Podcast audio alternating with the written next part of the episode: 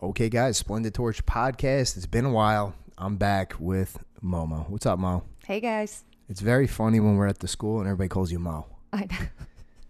And th- nobody, I love it though. in case you don't realize, like this is my wife, Melissa McHugh, purple belt extraordinaire, and like her family nickname is Mo. Right? Mhm. Do you want to tell us why? yes, because my grandfather was from the south. He has a very thick accent, and he would call me Molise instead of Melissa. And then when he passed, yeah, everyone kind of just shortened it. Now I'm Aunt Mo. I'm Momo. I'm Mo. Yeah. I got a bunch of nicknames. Yep. And now you're Mo to 600 something love it. people at McHugh I either get Miss Melissa or Mo. Yeah. You do get a lot of Miss Melissa, which I is always hilarious because oftentimes they're like your age. and and truth be told, you don't really have an official no. role at the school where it's like you're not like the program director. No, I just float around. yeah. Um. Anyway, it, it's adorable.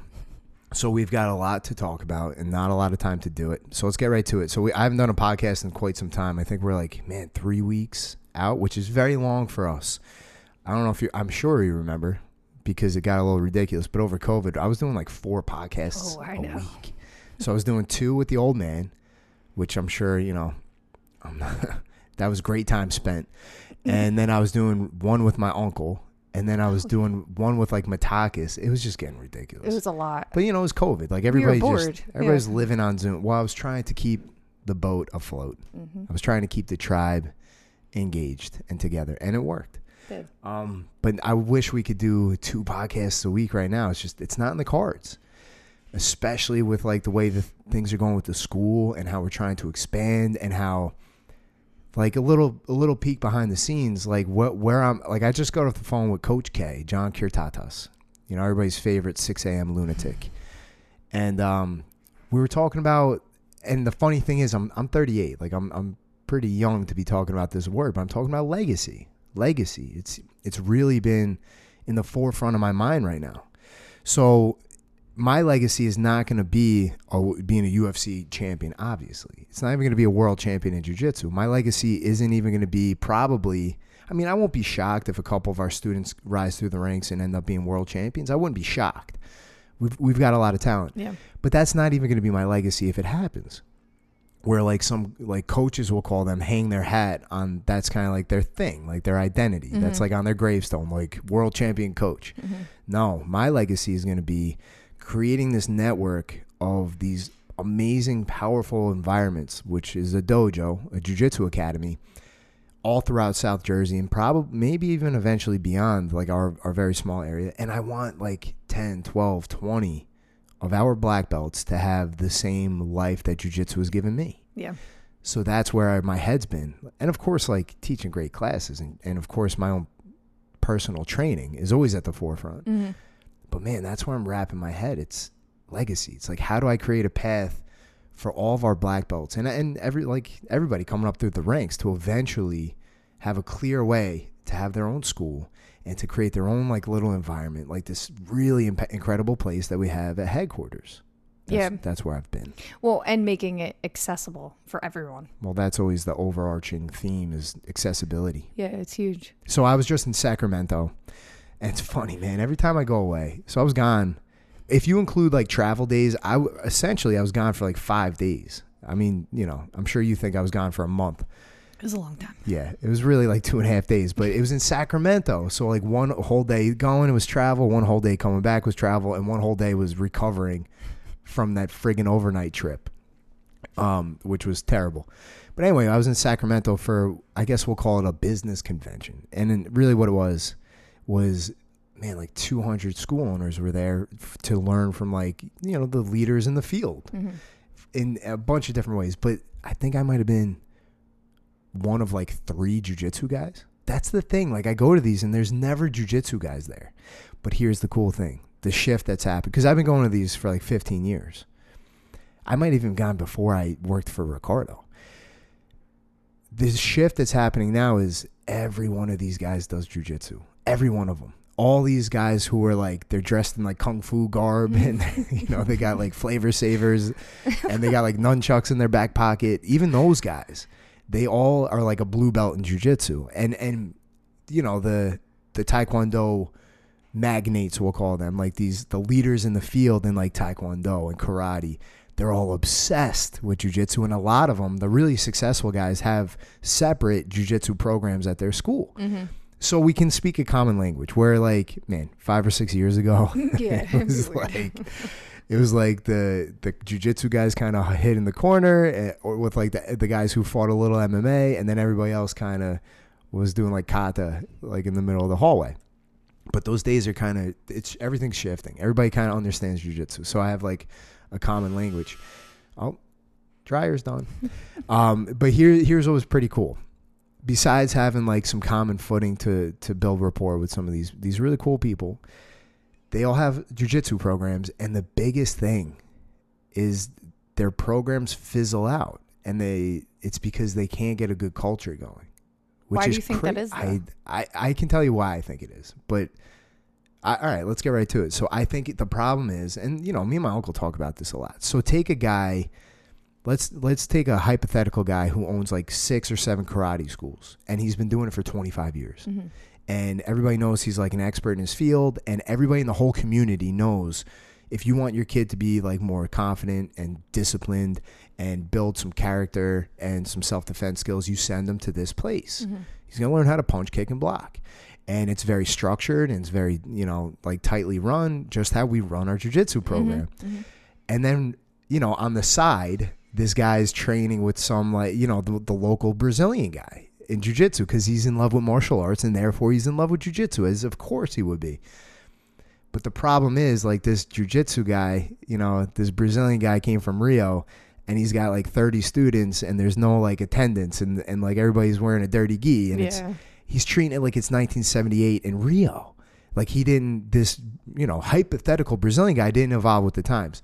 So the only exposure to jujitsu that our karate guy has is that. Mm. So what they do is they jujitsu up, they Brazilian up their program, Yeah. which boggles my mind because one of the like you said accessibility. I would say the biggest thing that's made our I mean a lot of things, but of, in like the top 3 reasons our program is so accessible, one big one is that I've taken all these principles that I've learned in my lifetime of karate and kung fu and like stand up martial arts and traditional martial arts and everything I've learned from my mentors who don't do jujitsu. Mm-hmm. And I've applied it through like the jujitsu filter, like my own personal filter too. I've applied it to our school. Right. So it's very accessible. We have a dojo etiquette. We have like a uh, like an attendance system. We have a curriculum. We have different training levels. We have a teaching methodology. Like we have all these things, and we have the culture to back it up. We didn't like, and no offense to any Brazilians. Like I'm speaking of a very certain archetype of like, hey man, like Mm, yeah. Yeah. like he surfs all morning and Yeah. teaches all night, and The like life. yeah, and like sleeps on his buddy's couch Right. we're not going to let that seep into our program. So you don't know anything about Bruce Lee, but he came up with something called A little bit. a little bit. You know a couple movies. He came up with something called G Jeet Kune Do, um, which is like the way of no way. So like Jeet Kune Do is essentially where you take all the things that work and you leave all the things that don't. Mm-hmm. And essentially, that's what I've done with the jujitsu, with our academy. There's so many great things out there in the martial arts world that work so well to create a great environment and to like keep people on track, make sure nobody gets left behind, to have a really effective training environment. Mm-hmm. And there's a lot of shit that doesn't work. Yeah. And I left all that stuff. I just I don't understand why and I don't, this is not what this podcast is going to be about. I don't understand why somebody who can run this like karate, this hypothetical person can run this karate program like that for 25 years Mm-hmm. with great success. And then the second they apply it to a different martial art, they just don't Yeah. Like doesn't transfer over all that. yeah, like structure. like dance with the like dance with the girl you brought to the prom kind of thing, right? dance with the one who brought you to the prom. Yeah. Like I don't understand. Anyway, that was Sacramento. It was really cool. Very clean city. A lot of homeless people. yeah. Super clean. No trash anywhere. And then literally just a guy face down on the grass. Or like someone barking like at you. Yeah, that someone one lady. I thought it was a guy. It was a lady. She was Mm. barking. It was an impressive bark. A lot of homeless people, but super It's clean city. Yeah. But now I'm home, and we got a lot to talk about. Yeah. So we haven't done a podcast in a while. The last thing was um, that was probably podcast worthy. Was we did that uh, bullyproof seminar. Oh my gosh, it's my favorite. Yeah. That was really really cool. yeah. And we did it for you know a couple of our students. Um, one of them works at at a, at a private school, and she asked us to to come. And the cool thing is, originally it was like, oh yeah, we're gonna have forty kids, and we're gonna have fifty kids, and they ended up being like sixty, kids. Yeah. And luckily, we still have the old mats from from the old location, so we just rolled them out. And what we didn't anticipate was it was going to be the hottest day of the year at noon, and the mats are dark gray. Holy shit, Literally dude! burning our feet. Blisters on my feet. yeah. And, and you know, Tony's like, "How are you just eating this?" I'm like, "Dude, the show must go on." Dude, but the kids were so excited. I couldn't believe how engaged they were. Yeah, they were on. And it, like the sun was blazing. I'm like, we're never going to, like, this is never going to happen. yeah, I thought it was going to be a problem. They were so excited. it was really, really cool. I like, I love doing those events. I uh, we should just keep doing more. Yeah. You know what happens is we get so caught up in our own little world. Like we have McHugh BJJ, and then outside of that, we have our own little family unit. Mm-hmm. But we're pretty like, we've got a great life, but like we're pretty not isolated, but we live in like our little bubble. We've Yeah. got we've got like you know I'm always in the sauna, the cold plunge. The girls are out We know. playing. We play basketball. You know, we go to like you know your sister's house, and the girls go to school. Aside from that, we're at the jujitsu school. Mm-hmm. Yeah. So you kind of forget how much we know. At least I forget like how much knowledge I've built over the years of like self defense and teaching it. And then you forget how valuable that is to people who don't train I know. because they know nothing. Yeah. And it's like you could see it in their faces, especially there were like six or seven teachers there. Once I just did the opening, like, all right, guys, here's how we sit, and I did the Seiza thing. Mm-hmm. The the teachers were like engaged. Yeah. Their eyes were wide open. They were just in it. And then you keep going, and like you have these kids just like eating out of the palm of your hand for an hour. Where like I'm sure they haven't sat still like that focused maybe ever in their lives. Yeah. It's just a powerful thing. I really enjoy doing it. Yeah, I love it. I mean, I love watching you, Tony, Pete. It's just incredible to like keep the focus of those kids. But also, I mean, just this might sound crazy, but even if they're ever in like a small altercation, what you teach, like the basics, like breaking a grip or, you know, how to just like keep a distance of the green Yeah. zone, the red zone. Maybe they take And at least one thing away. You know what I mean? Yeah. Like take one thing away Well, luckily, we also gave that very practical and handy uh, handout, that one. We pager, sure for them to bring home in their goodie bags. It's definitely on their fridge. Yeah. For it better be, they better be studying with their parents before day. bed every night, and Yeah. doing like the tiger eyes and Yep. like the samurai stance. Um, yeah, that was that was really cool, dude. It's just so weird that uh, at 38, man, this is where my brain is. It's all about like impact and legacy. You know, well, it, and that's hand in hand with very selfishly. I still got a lot of good years of martial arts in me. Yeah. Um, but yeah, like I'm, I'm just trying to build this thing where, where everybody can benefit from this, you know? And I, I have this, which apparently I didn't invent because in Sacramento, Kovar said it and then like a half dozen other people said it. I thought I came up with this. like every kid should know two things for sure. They have to know how to swim and they have to know how to fight. I- didn't make that up, but I believe that. So imagine if, if we get to a point as call it, I- I wish I wish we could still call it a tribe, but at one point, like I don't know if like you would call the Algonquin Indians is still like a tribe when they took over all the North. You don't know what the fuck I'm I talking have about, no clue. I'm just gonna. Or like the. Yeah, Iroquois yeah. Nation. Like I wouldn't call Yeah. them a tribe. Right. The seven nations of the Iroquois. You know, like they were so massive, but but I think we can still maintain elements of like the tribe as we expand. But Mm-hmm. imagine if we had like ten schools in this area and it's it's just understood that like once you once your kid turns five, yeah, when they're three, they're gonna do like little kick soccer. Shout out to Steve Basilis, Mm-hmm. Yeah. the world's longest blue belt. Um, Does he beat me? Yeah, he's he's right me. there. he's right there. He's right there, and he hasn't had any children. So what's the excuse, Steve?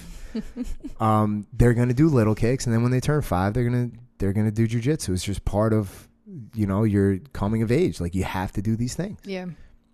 But you still have that, right? Like our schools is growing exponentially, right? But then we have the the Girl Scouts, Boy Scouts. We've had baseball teams come through for like a year end activity when they're done. So we're still, I mean, that outreach just because it all started at the school, you know, but Yeah. we're still kind of getting into the community. And that's the biggest thing. I mean, self defense, like the bullying, that, you know, it's, It's not going anywhere. no. and that If that's anything, I think it's getting worse. holy shit. And I think it's because like anything else, and this is not a political podcast, but uh, in many ways, in my old age, I'm becoming like a libertarian. Like just leave things alone, and and like they tend to find homeostasis. Like anytime like the government dips their their stinky, greasy hands into things, it's, it fucks everything Yeah, up. I I think that's agree. pretty obvious. Right. Um, case in point, the U.S. economy. Mm-hmm. You know, but anyway, bullying, bullying. Like when I think the whole like bullying um backlash, the craze, the the from like um like the top down Yeah. from the authorities started like probably when we were just about to leave high school, right? Because when I was Yeah. there was no zero tolerance. No. Like believe me, I I know. um, luckily, I was one of the the last generation who was allowed to deal with bullying the only effective way, Yep. which is you know blasting somebody Punch in their in teeth. their face. Yeah. Yeah, and and what we tried to do was, you know, along the the same lines of like we made it illegal for kids to play outside and like climb trees, and we like when we start to nerf the world and Mhm. like coddle the children. And a really good book, really good book is The Coddling of the American Mind by Stephen uh, Haidt. Great, like uh, psychologist and sociologist. But man, like when when authorities made the zero tolerance for bullying thing, that made things fucking worse. And one of the things, one of the reasons I know it does not work, and it's actually gone the other way because bullying is just as prevalent. 90% of the people who come in, their parents mention bullying. Mm-hmm. That's a lot. Yeah. We have a lot of students. Mm-hmm. Um, and everybody we talk to, every parent has a story about their kid getting bullied. And what does that tell you? It's not a societal problem. It's it's just human nature. Like kids, when you get a group of like kids, they're trying to figure out the hierarchy. They're yeah, trying we were to just find talking about this yeah. walk. Yeah. and you know, some people might not like this, but you know, boys and girls handle it differently, and that's what we were talking about. Yep. Like, like it, it, Scar's been in a bullying situation Yes. against the boy.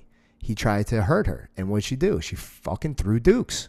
Yeah. She threw punches, kicks, and got to a body lock, and she handled it beautifully, and she was she was really proud of herself. yeah. And what does she not handle so well? When the girls are just mean to her and Mm-hmm. trying to ostracize her. And why are they doing that? They're not doing it for their own pleasure. It's because humans try to find where they stand in the pecking order. And the way the girls tend to do it, not always, some girls are violent. Mm-hmm. Yeah. The way they tend to do it is by like tearing down your reputation, ostracizing you. It's very social. Boys do it the other way. It's rough and tumble. Generally, these are generalizations, Mm-hmm. right? That's not going anywhere. It's never going to go anywhere. No, and one thing too that I see in the schools now is with this whole zero tolerance is now the victim is also taught that you if you fight back you're both expelled kind of thing. Because i remember talking to scar about it. We've had an incident earlier this year at school.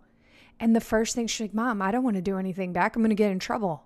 And i'm like maybe at school but mommy and daddy will handle that. We'll be throwing you an ice cream party. You defend yourself. But it's a sin because that's how i feel like now they're teaching these kids like you know you're not going to fight back don't punch kick whatever back you got to go talk and tell someone and then you're going to mediate and then it just keeps going and nothing going. happens because there's no happens. teeth. No, these these policies have no teeth. Nothing really happens. And I'm glad you brought that up because what I was going to get to is we we hear so often from kids who've been training with with us for years, lethal kids. yeah Like literally, like if we were to unleash these kids like on the playground, they know they could kill somebody. They like they've got someone, th- yeah, well, they've yeah. got the skills is what I'm saying. Luckily, they've also developed the the um you know proper amount of self-control alongside with that. Right. But then it, these I think it's the the blame goes to these policies where the mom will come in or the dad and be like, "Look, man, like my kid's getting bullied." I'm like, "Your kid's a fucking savage. What do you mean?" yeah Yeah, but but he or she won't fight back. Why? Well, he's, he or she is scared of being in trouble. yep I'm like, what the fuck? What have we done? What have we uh-huh. done? That's insane. And and it, uh, there's been a, an evolution in the way we teach. And a cool thing is that in Sacramento, they had a lot of like stats. They were kicking around a lot of statistics because a lot of these big organizations they did like surveys and things like that. I think there was like definitely like a decade ago. The concern, I don't even think it was the concern. The way that the martial arts industry was going, it was more towards bring your bring your child with ADD in and we can teach them focus and discipline. Bring your kid in and we can give them like uh, character development. And we went so I'm not saying I'm saying we, but it was way less us. yeah There was more other people. They were going really hard in the paint on the character development because, and and I kind of got into it with some people in Sacramento about. th- I told you about yeah this. yeah yeah They're like, well, you know, the popular um, pop culture and like you know public view of martial arts training you know it, was- it was already self defense is already obvious like look at the like we have like the karate kid and and i'm like what the fuck are you t-? the karate kid was in 1984 the 1984 that was the year i was born that is not the popular pop culture view Right. of martial arts 99% of the people out there view a karate school and i'm saying karate specifically because the view is definitely different for jiu-jitsu Yeah. people are educated they bring their their kids to jiu-jitsu for self-defense Yeah. but the view of, of like a martial arts school is definitely more focus discipline character development mm-hmm. than legitimate effective self-defense Yeah. so one of the things that I caught myself doing was kind of getting, even though we were teaching very good self defense, is I think I was too worried about parents in the lobby hearing me say something about like, here's where you could fuck somebody up. Yeah. You know, and obviously, guys, this podcast is for us adults, and I don't speak like that to the children. Um, even though a lot of them would fucking love it. They would. Like you know, you could think of the kids who would be like, "Yeah, let's go, let's go." Um, but but in the last few years, since more of these parents have come forward, like they won't fight back. They won't fight back. I do make it clear, like parents, you've got to. Everybody's got their own risk tolerance and like what's mm-hmm. acceptable and what's not. For us, my girls know if anybody touches you, you you drop the hammer. Yeah. Like we go hard. You oh, Osoto Gari, you get to the mount. You don't have to punch anybody, but you you assert your dominance immediately. And we we put up with we take no guff. Well, I think that's the issue of like the won't fight back because I think it becomes so verbal and it's like that constant. It's not physical for these other kids sometimes. So they're like, it's that fine line. The kid's like, oh, I know I'm lethal. I know I could like, oh, Soto Gari, get you to the ground, but like you didn't touch me first. You just keep name calling or you just keep, you know, I don't know, posting on the internet right, about me or whatever But listen to what you just said. You just keep name calling. You just keep posting. I'm saying it from a kid's point of view because there's I think they have this like fear of well they didn't hit me and if I just hit them because they're verbally attacking me I'm the one that's going to get in trouble because Yeah. I'm saying pointing back to the policy. I was. know the yeah the policy, and I bet a lot of parents. I bet I bet 95, 99, or a- even hundred Yeah. percent of the parents listening to us right now, and they have kids, younger kids especially, and and they imagine this this uh, situation where your daughter or your son is just getting like verbally abused every day, and it starts like you know pretty small, like kid makes fun of you Yeah. and then makes fun of you to the other kids. And then b- before you know it, that you got a target. And you know how quick that happens. Ooh, yeah. Once one person publicly makes fun of the kid, that kid's the kid to make fun of, especially if there's no retaliation. Mm-hmm. Right. Next thing you know, your kid doesn't want to go to school in the morning. Mm-hmm. And then next thing you know, you have to take your kid, you got to transfer schools. We've got a few students who's, who have done that this year. Yeah, it's a sin. And then your kid is depressed. Then your kid, before you know it, won't leave the house. Then he's morbidly obese. Then the kid's like 14, 15. What are we looking out for? You know what we are. It gets really bad. yeah. So, all right, take that situation, parents. The first time that kid starts making fun of you, you confront them. Like, wh- like, what makes you think it's okay to make fun of me? Mm-hmm. You you escalate the situation because you put a stop to it. And I'm not saying that a kid makes fun of you, you blast double. yeah. But you get you tell them you got the wrong guy. You got the wrong guy. You know, and then if the, if it keeps going, then you fucking you drill them. You double Absolutely. it. You double leg them. As a dad, I'm okay with the repercussions of that. Same. I mean, I think I've, I've, you know, like I said, we've had a situation where, you know, I'm teaching Scar because it is very verbal at this age. It's a lot of, you know, making fun of and like the little things. I'm like, oh my gosh, I which is way more detrimental to a kid's Agree. health than than somebody punching and them. mo- what did we tell Scar? I said, shoulders back. Your voice better be loud, and you're you're chumping this little girl. You know what I mean? Yeah. Like you're gonna. You, Yeah, that's when the little ghetto momo comes out. So- She literally said, like, you got to just chump her. Scar's like, what the fuck does that mean? Well, well, She's like, ch-" and you're like doing I the, mean, like, the, the shoulder thing. You're like, chump, you got to chump, you got to chump her. Listen, not to be like, oh, woe is me, but I went through some pretty bad bullying when I was young. I was the new kid in second grade. I've had syrup poured in my hair. You know, they would put wads of gum in my hair to where my mom was cutting it. I would have bruises all over my shins. And I just, I mean, I never trained martial. I just would eat it because I'm like, oh my gosh, if I fight back, then they're gonna be like, this kid's a weird. I don't know. And this is back in the day, right? So finally, the only time they stopped is when my mom literally looked at me, and she doesn't. She played volleyball. Like she doesn't Yeah. even. She doesn't know how to fight or No. anything. And I was scared. I mean, I was what, like 50 pounds so I was tiny. And she just said, like, enough is enough. Like, she was at the school, she was doing everything. And she was like, you have to fight back. I don't care if you lose, you better get a punch in. I did that.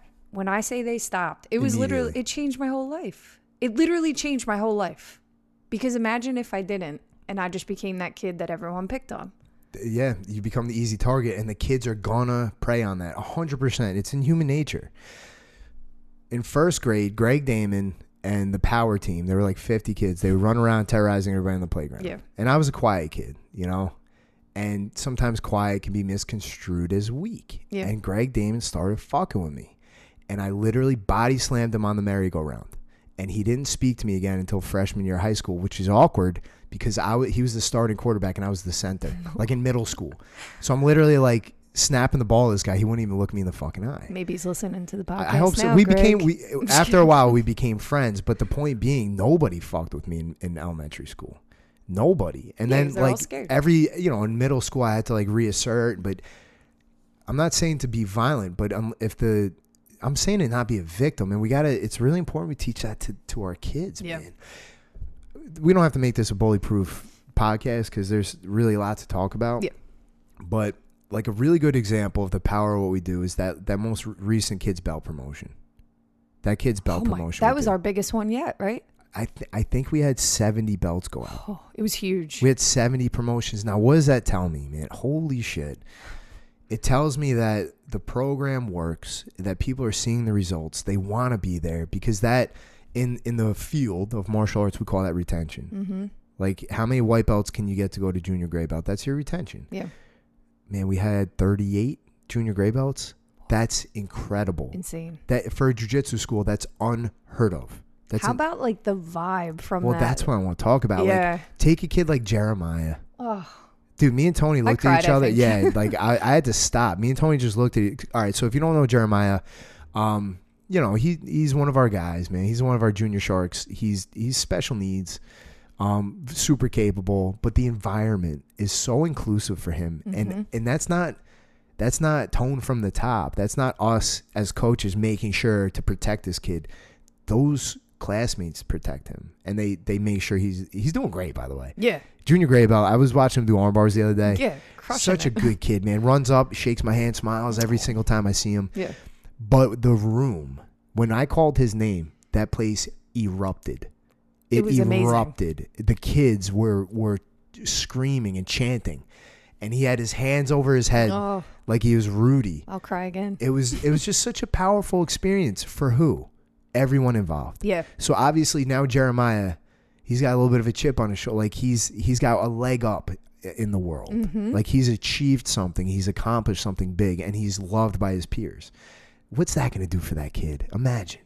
But uh, beyond that, I'm looking around the room at all these very capable, tough, talented young kids who, in another world, might be like the jock bully Right. but not in this environment. They're cheering for this kid. They're leaning over so they could reach to give him a high five as he runs oh, it by. adorable. And what what do they gain from that? Man, they're learning. That's where you learn compassion. Mm-hmm. Because I don't know that compassion and empathy is really an ingrained human characteristic for everyone. For sure, not for everybody. Yeah. But it can definitely be learned.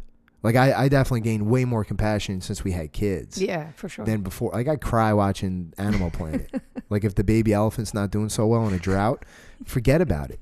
I got to turn it off. Like I got to watch SpongeBob to you like definitely have softened since we had yeah. kids. But these kids are growing up in an environment where they can be strong and kind, Mm-hmm. strength and kindness. That like man, that's what it is right there. Strength and kindness. It's huge. So if you're weak and kind, like the sentiment is nice, but you, there's nothing you could do for anybody. You can't even help yourself. But man, if you're strong and you lack compassion, that's a liability. Like, what are you going to become? Nobody really knows what you're going to become. But if you're strength, it's strong and you're kind, that's the type of person I want to have my daughters raised around. That's the type of person I want my kids to become.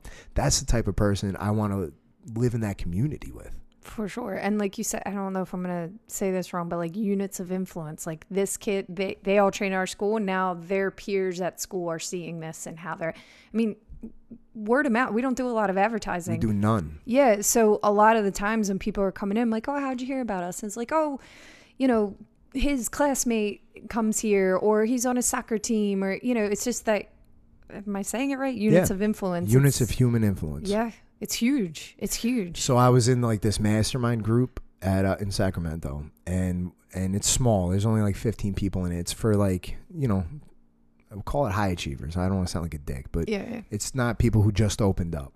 Right. and it's people who are trying to make these like impacts and you know it was my turn to talk about like like what's my big goal and like they all give their opinions and like it's really it's really helpful because it's like they you get different perspectives on what you're trying to do Mhm.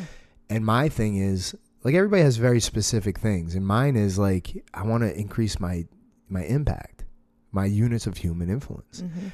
and uh, I really hit it off the, with this one guy from Texas because he's he's already like ahead of where I, what I want to do. Like he's got all these amazing schools and and he impacts so many lives. He's you know he's older than me and he's just he's a stud. Like he's done it right. I Right. appreciate how he and he's a man of integrity and I could see that. And we hit it off because when other people kind of ask more of like the business minded questions, he's like, "Well, what the hell's your purpose? Like, what are you trying to accomplish? Like Mhm. at the root of it." And it's that it's units of human influence. And like Alan said, Coach Alan, like we're not making. ri- It used to be like we want to make ripples in the community. Yeah. We want each student to make a ripple in the community. No, no, we, we want to make waves, Yeah. and that's that's where we're at. That's where my head's at. Yep. All good things. How are you feeling? So sore. I've been making fun of her all day. She did did like, like, four rounds yesterday, guys. Right, give me a break. I'm like, and she's like, oh, I'm like, what hurts? She's like, everything, and I'm like, all right, let's just stop for a sec because let's go on a time machine. Think Here back like 15, 16 years of this for me, like doing two hours of MMA, getting my ass kicked as you a. were 20. I was 24, 25, 26, Mhm. doing MMA with friggin' professional. F- all right, anyway, there's no sympathy for me right No. I I hear you. I but just said so you know, like how you feel right now, like just It's how add, you felt for add the a little last- more, add a little more, and then yeah, multiply that times like 15 years. All right, I I gave you back And, rubs and now and make stuff. now back make fun of me for taking a nap. like, do you understand now? With like a little bit of sympathy. I I gave you sympathy. I would rub your back. Yeah. I would cook you some meals. And then we had a kid. Well, yeah, you go with back burner. Sorry. Yeah. But anyway, I'm pretty sore. I trained pretty hard. Um, you know, because you you were you were talking last night uh, after class or yesterday after class about, you know, we don't want a patty cake. We want to get after it. Yeah. So for me personally, like I try to find that balance because I mean we've talked about it before. I have a bad neck. You know, I'm 36. I'm not getting any younger. I don't. You don't do have a bad recovery- neck because of your age. no, That's- I have a bad just neck just from physiologically. other, right, right.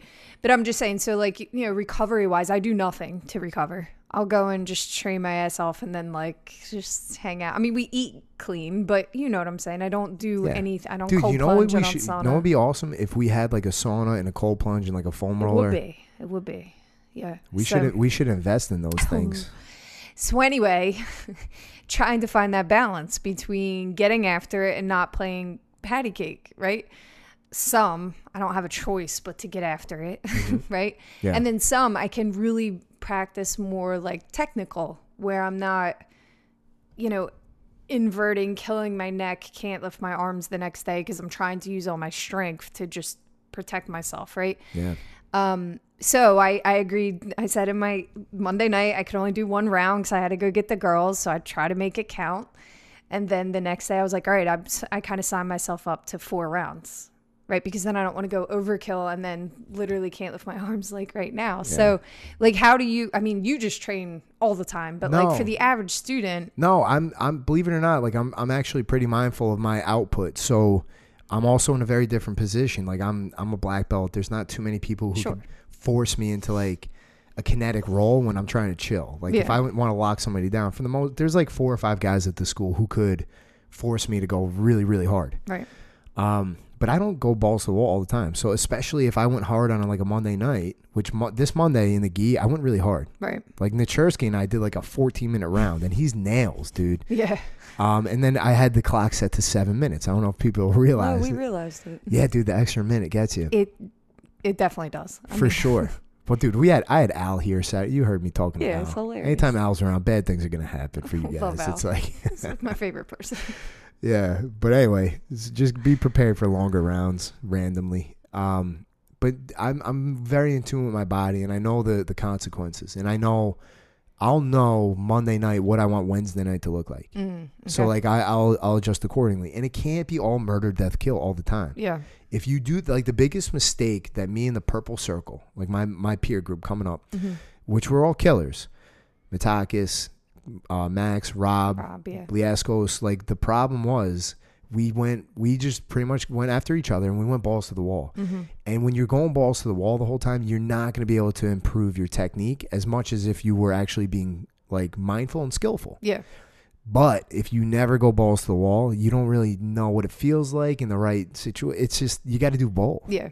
You have to do both. No, I agree. Um, it, it's like the difficulty is then when you're that sore and then trying to train like tonight, like I'm going to train, but obviously I can't, I'm not, there's no way I'll go balls to the wall. I'll pop out a rib and then I'll be out for a few months. Yeah. So, you know, it's just trying to find that balance. I think that's where I'm at right Yeah. now. And look, it comes down to etiquette, training etiquette. Like we should all be on the same page. And I talked about this yesterday. I never want us to be a like a social club. Like Mhm. it's I don't want us playing patty cake because if we don't train hard, and I've seen this in other schools where they just sit on the walls the whole time and talk. Yeah. Man, you might as well just join the Italian American Club. Like you might as well just join like the the Elks Lodge. We're not that.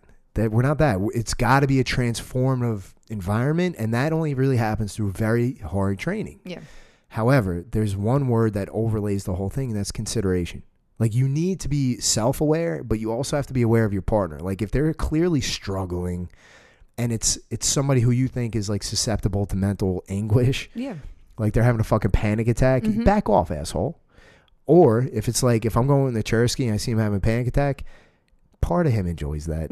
I'm I'm gonna keep I'm gonna make it worse. He's one of the few. Yeah, he's one of the few, but I have the awareness to like understand when I'm going to back off. If I submitted you like four times already, I'm going to fucking back off. What Yeah. what are you trying to accomplish? However, if you're if we're going tit for tat and like you're right there and like I can sense that you got the energy and we're doing it, we're to go. Yeah. We're to go.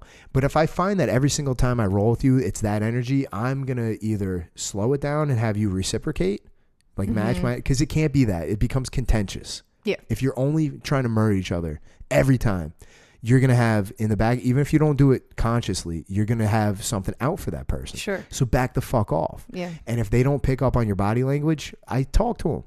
Right. And there are a couple people who are listening to this who I've had that talk with. Like, look, we can do that, but it's gonna turn to something you don't want. Let's. We don't have to. We could get after it, but it doesn't have to be murder, death, kill every time. Let's back off a little bit. Yeah. I mean, you're saying that as a black belt because you can control that, right? We have, we have like 10 minutes. All right. Yeah. I thought Um, Tim had an 11:30. No. No, I pushed it back. Oh, good. Sorry, Tim.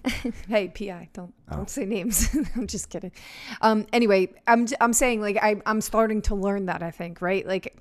I adjust my training based on who I'm training with. Like if I have newer blue belts or white belt, I'm not gonna murder. I would never do that. Like I'll work my technique. And Jim Glenn's always big. He's like, you got to work your technique with someone who's just coming up. Whereas like Well, what's the difference between working your technique and executing it and murdering somebody? I think it's the pace at which I don't like. I won't even say. All right, because you can watch battle. So here, from just uh, because this is a tough one, this is important, and I don't ever want to not be able to like execute my techniques on somebody. I got to work, and if I want to murder somebody, it's going to look and feel very different. But I'm still kind of executing the same techniques for the most part. If I just want to work, I'm going to try to look like battle. Yeah, If I'm going to try to murder somebody, I'm going to just look more like Pete. Yeah, I get that. I think it's probably like I'm only speaking personally, but like one if- one is movement and one's the negation of movement. Yeah. But to get to that negation of moment, it takes me a little bit longer, right? Like if I Yeah. I mean I'm pretty small. So like it depends on who I'm training with. If someone just dive bombing me, like I gotta I gotta match their pace and then like control them. Right. Yeah. So I mean that's like the difficulty right now. Like some I mean some you just have they have a lot of energy and they're and they're going go they're moving moving moving moving. So for me like yeah it is just about like control and that's what and that's I'm learning that too. Right? if Like, somebody's I'm learning going, how to control this is an control and- important lesson for definitely senior students too, or older people, or people who deal with like physical limitations or injuries. And you, you know, you're skill more skillful than some of your training partners, but they're trying to murder you every time. Here's what you don't want to do. And Ricardo used to, I used to go like a seven minute round with Ricardo, and he wouldn't even submit me once, and it was fucking torture. And Larry makes a lot of funny jokes about this. Like he submits somebody, he's like, "God damn it, now I got to do it again." Yeah. But there's there's a lesson there where if you submit if somebody's going buck wild on you, ah, ah, they're running side to side, they're Yep. fucking flying knee your crotch, or they're like diving over your legs and shit like that. It's clear that they're not trying. They're not working on their technique. They got to beat you in their head. They're like, I gotta fucking beat Yeah. you. I'm gonna get you. Okay, motherfucker. All right, here's what's gonna happen. You're gonna go buck wild. You're not gonna get shit off on me. You might hurt me a little bit, but you're tiring yourself out. And once it might take me a minute, it might take me two minutes. I'm gonna get a hold of you. I'm gonna sweep you. I'm gonna pass your guard methodically, and then I'm gonna fucking smother you. And mm-hmm. all that kinetic movement, you're gonna regret every fucking piece of it. And I know what you're gonna do. You're gonna put your arm up in the air and hope that I key lock you. Yeah. No, no. You're going to try to turn over and request the check. No, no. I'm not even going to take your back. I'm going to keep you on your fucking back and I'm going to put my chest on your fucking face. And what's the lesson there? Chill Calm the fuck out. Yeah. Chill the fuck out. right? Because the mistake people make is people go buck wild, blah, blah, blah, fucking flying, flying near your crotch and like, like, you know, kick you in the head. Mm-hmm. And then it's because you it's clear what you're trying to accomplish and it's you got to win and that's sending the wrong message Yeah. but message received motherfucker hold on and the mistake we make because we're better is we'll get to like De La Riva, we'll sweep, we'll get on top, and we'll choke them out. Mm-hmm. We just, that's a gift. We just gave them like a, a reprieve on death row. Because why? Now they get, that was only eight seconds of them being uncomfortable. They get to stand up, slap hands. They're going to stand up and fucking dive bomb your crotch again. No. Guess what we're going to do? We're going to go Helio Gracie style.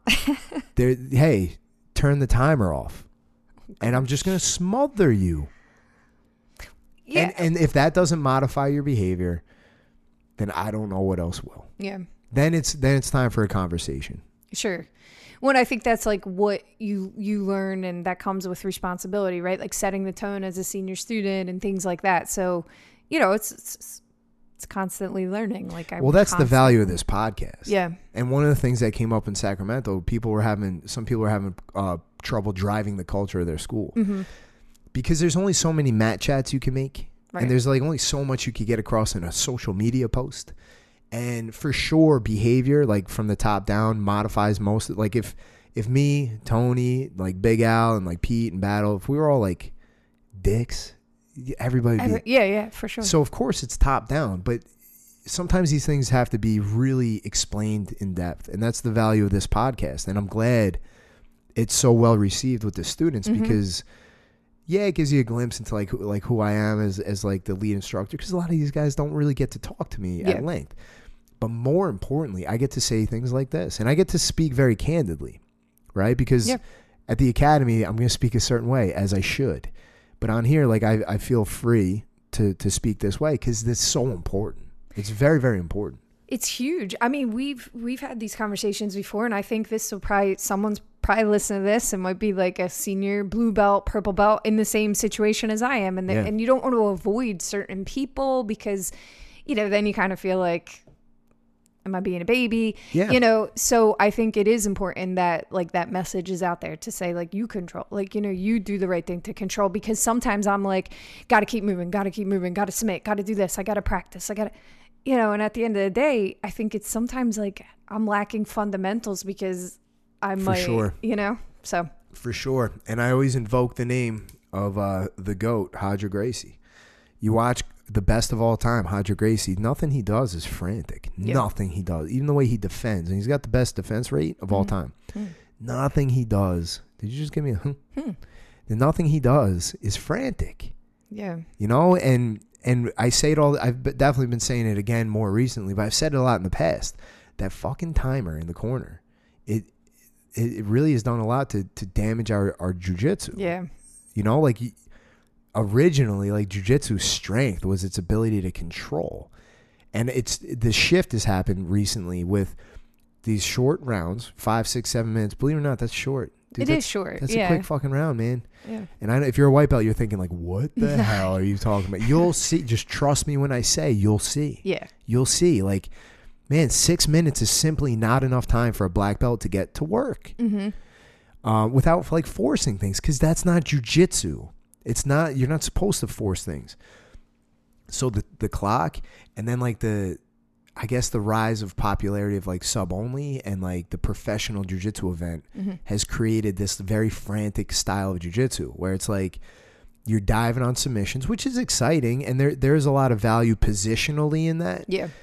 But uh, it lends itself to just like an unsustainable style of grappling. It's just it's not. I think it's missing the point. I think the more we get towards like the crazy like Imanari bullshit, and the further we get away uh, from like Roger Gracie style, the, a lot of recreational students are going to suffer for it Yeah.